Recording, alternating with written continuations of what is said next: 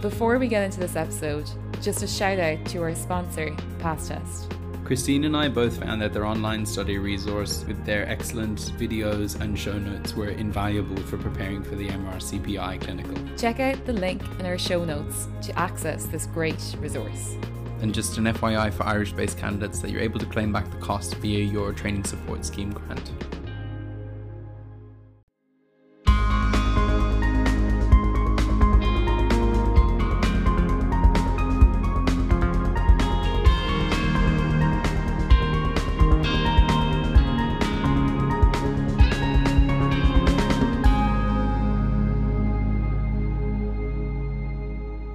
Hello, and welcome back to episode eight of MRCPI Bedside.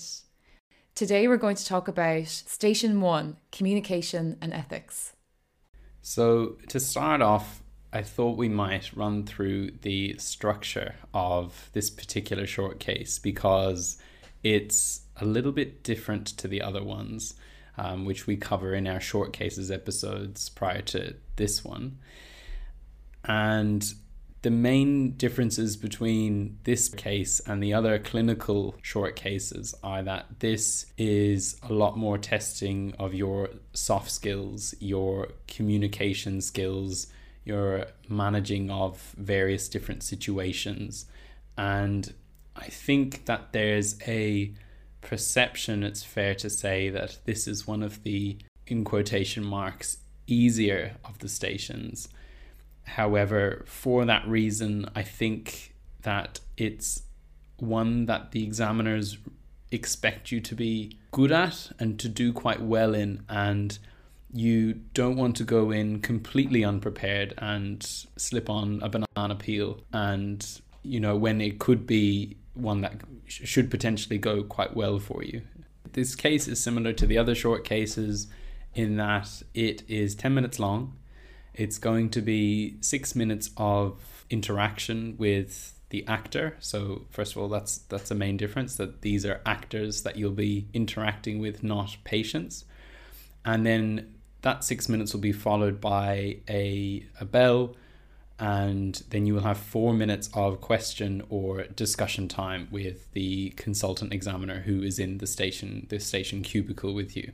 These actors are exceptionally good at their jobs. And you know we've heard they get really into character and don't be afraid if they start crying like violently crying or throwing furniture around. What was that story harry? Violently crying. Well like yeah. Yeah yeah.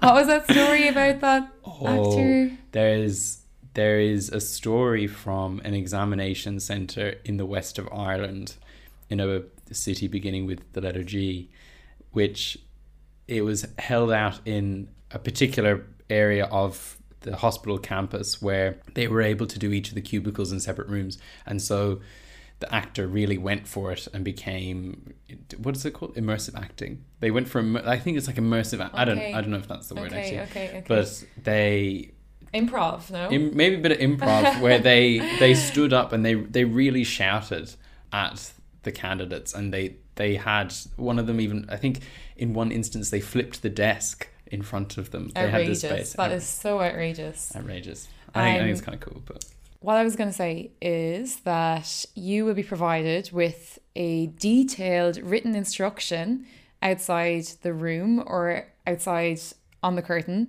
before you enter. And this is quite a, it has been or was for me quite a wordy little blurb or vignette to read through. So um, you will have the two minutes to read it. You do have enough time, but just you know, stay calm and just try and interpret what exactly you need to ask before going into the room. And as well as that, just so you know, for the rest of the short cases, we had to don a plastic apron and gloves. Uh, the station one is the only station where you don't have to do that. Yes, that's right. You don't have to spend as much time putting on gloves and an apron. You should still wash your hands always.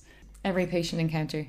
The other thing to mention is that you're going to be holding your clipboard and the sheet that will be this will be explained to you by the invigilator at the start of the day, but the sheet that should be facing you will be the station that you should be going into next and once you go in the door you're going to hand them that sheet at the top that will say station one. That is your marking um, sheet. Yeah. That's that's it really. I think they're the main differences. There are some differences to do with the marking scheme um, for this particular station. For example, you know, you obviously aren't being assessed for your ability to do a physical exam or identify clinical signs, but for a lot of the other similar marking categories to the in the, The short other and, short cases, the short yeah. and long cases. Yeah. Yeah, for sure. So I guess, as we said, it's going to be you, the examiner, and the actor, and you're going to inter- interact with the actor for six minutes. And some of the cases that come up and that the RCPI list on their website as the main scenarios that will occur in the station include um, number one, information giving. So that could be, you know, giving a patient a new diagnosis, counseling a patient on a new medication, explaining an investigation or a result. So that's, you know, just assessing your ability Yeah. to adequately and effectively explain something to a patient. Yeah, and what's important about that is you aren't being assessed for your clinical knowledge in this station. So we have been told that technically you could give the absolute incorrect information about a management plan. You could say that the treatment for is if, inflammatory bowel disease is paracetamol five times a day, which is obviously incorrect, but it shouldn't stand against you. I think that being said, though, have a little strategy or a little a few words put together about we would if and I think there's a there's a situation or there's a case that came up previously where candidates had to um, give a diagnosis and explain the treatment for a new diagnosis of um, HIV and I think if you weren't familiar with those medications and what the, that pathway looks like you could say something like oh you know we're going to start you on the mm. best medical practice in line with our up-to-date guidelines mm. and we're going to get you know discuss with my consultant and they're going to assess you and we're going to make sure that it's safe. Do you know what i mean? And so you you can sound calm and sharp and if you have a little few lines prepared for something like that then you know it'll just roll off the tongue you know in the time of stress during the exam mm. No, I totally agree with that because you can just have one way to do something. You know, you just have a method of doing it, and then, you know, what you say doesn't really matter. It's how you say it. Yeah, for sure. And that's I think hugely what this is about as well. Mm. It's it's showing your ability to stay calm, show empathy, communicate, explain things, good mm. eye contact. You know, mm. it's it- it's things that everyone will know already and, and do day to day. Mm. But I think, you know, hopefully these things come natural in the moment, but you know, it's worthwhile just saying them here now. The other instances that they list could be, for example, breaking bad news. So, giving someone a diagnosis or telling a person that their family member has passed away. For there's some examples here, such as someone has been, uh, you know, has a complication from a treatment or a procedure.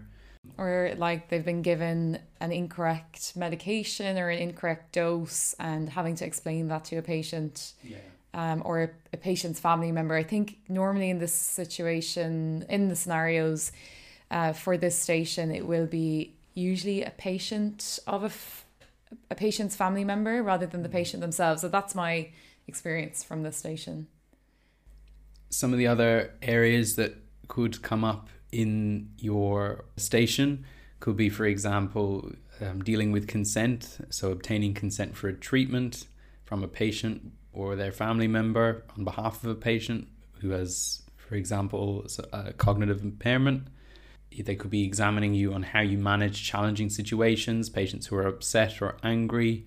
It could be high pressure situations, such as discussing organ donation for a patient on life support.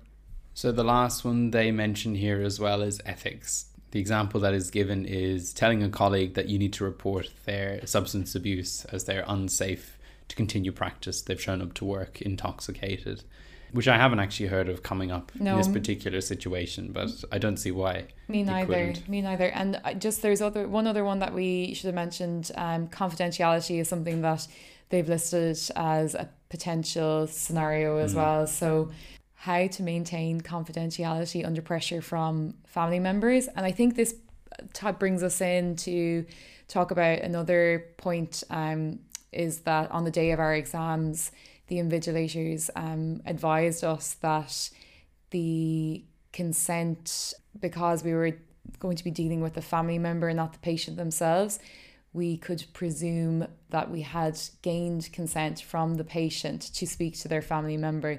So that was a presumption that we were told by the invigilator at the start. So we didn't need to worry when we went in to start the station that we didn't have the patient's consent to speak to their family member. Yeah.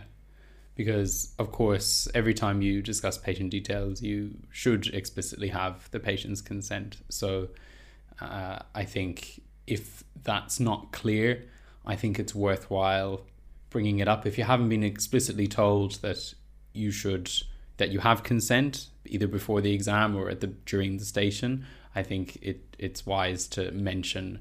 Do I have, or you could even ask the you could actually ask the examiner i presume i have consent to talk to this family member. So i think we might now talk a little bit about how we prepared and some of the ways that we heard about ways to prepare and some of the resources that are out there. We did do some practice together. We used i believe i think we came up with our own scenarios and we practiced having a go at yeah, just dealing kind with of these things. talking out loud through how you would go through a different if you're presented with a certain vignette, how Yeah. you would manage that and just briefly run down the way the methods that you would do that. And the resources that we used were um the RCPI website, I guess, seeing looking at exactly what comes up.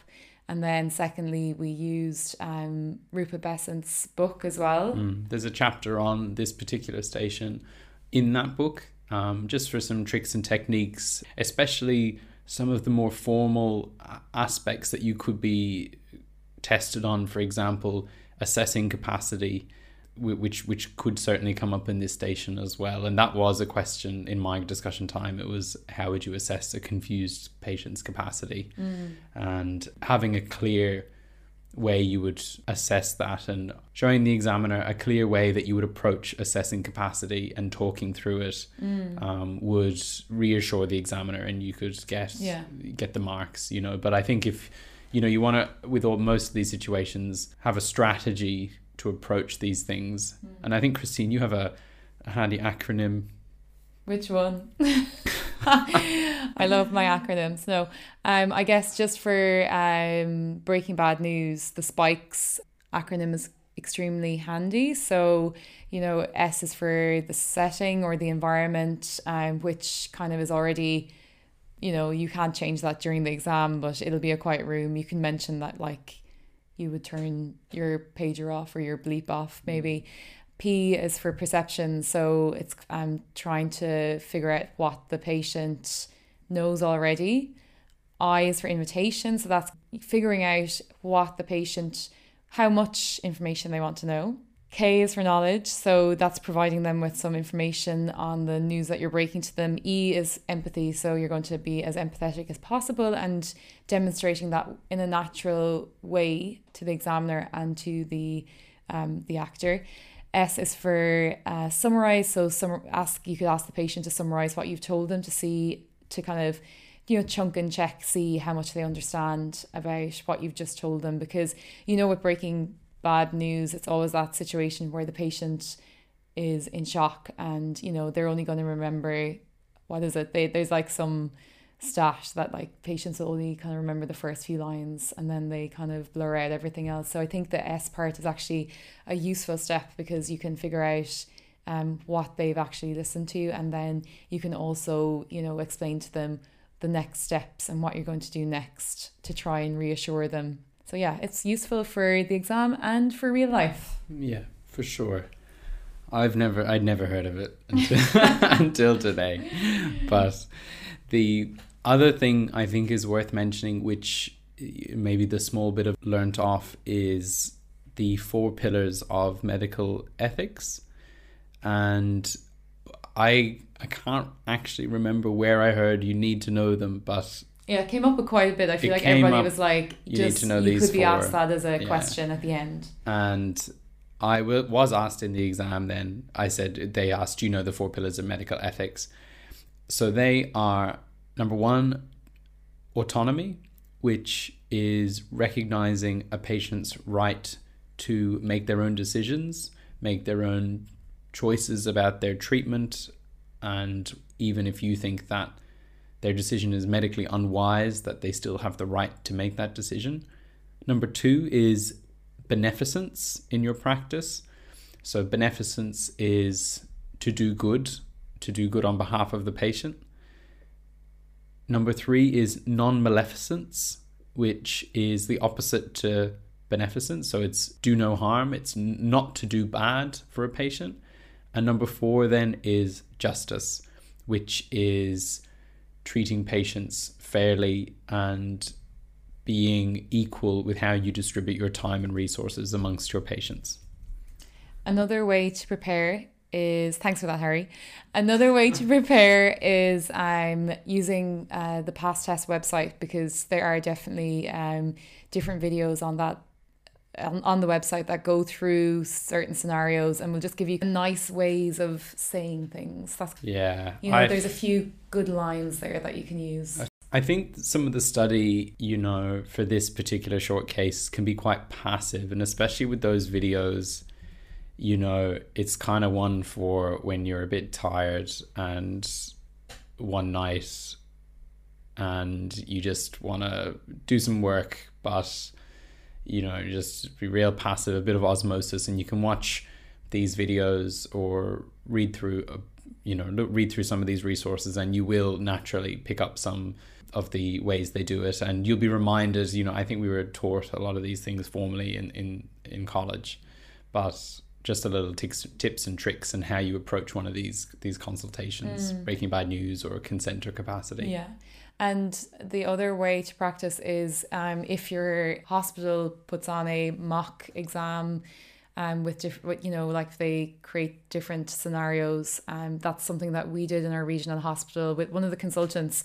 And basically, he just made up three scenarios um, on the spot, and we all took turns as the SHO on call. On call with presented with the situation and he was the actor. Um, and it was actually quite a good thing to do because we watched everybody do it. So we were able to learn as well by watching and picking up ways in which people do things as well. I thought that was quite useful. Yeah. yeah, yeah, definitely. The last thing worth mentioning in terms of resources to consider having a look over are the ones listed within the exam information document, which is available under the MRCPI in General Medicines tab on the RCPI website. We'll try and link it in the show notes below. And on page three of this, they list about five different resources. And in particular, we just wanted to mention the Guide to Professional Conduct and Ethics for Registered Medical Practitioners. This is a document available on the Irish Medical Council website. If you just plug the name of it into Google, it comes up fairly easily. It's from 2019. It is about 58 pages. We don't necessarily think that you need to read the whole thing cover to cover to prepare for this station. However, it is a good reference place to go to as it really nicely summarizes a lot of the different skills which they expect you to be familiar and competent in and could come up within the station. In particular, it goes through capacity, consent, and advanced healthcare planning as it currently stands. So it could be worth checking that out. And we both found that that was a useful resource as well. I think the take home message for this particular station is that some prep is important just to cover yourself with being prepared for one of these scenarios, having an approach, staying calm on the day, and knowing your four pillars of medical ethics, and you know, just having done one of these stations in your prep at some point. I think that's that's probably Yeah, I think that's the crux of it. And I think like these scenarios come up all the time, like in your day to day life. Like, so, you know, it's not a bad thing to think about once in a while. And I think this exam does make you reflect on your own practice and how you could improve your practice to make your communication with your patients a lot better. Yeah. Hopefully, you're already pretty ethical. Oh, yeah, yeah, yeah, yeah. No doubt. First of all, thank you so much for listening. And before we wrap up, we wanted to just ask if anyone has their own tips and tricks for either any of the short cases or long cases or things they wish they knew about the exam when they started studying, then please, please, please do send us in an email to mrcpibedside at gmail.com or you can also tweet us At MRCPI Bedside, or you can now contact us on our new Instagram account. slide into our DMs Yes. at MRCPI bedside. Yes. And we, of course, just want to say a special thank you to Stepping on Lego Band for our show music. And you can contact them on their Gmail, which is steppingonlegoband at gmail.com. And just a shout out to the adult in the room. Professor Jacqueline Byrne, thank you very much for your help with season one. Thank you. Good luck.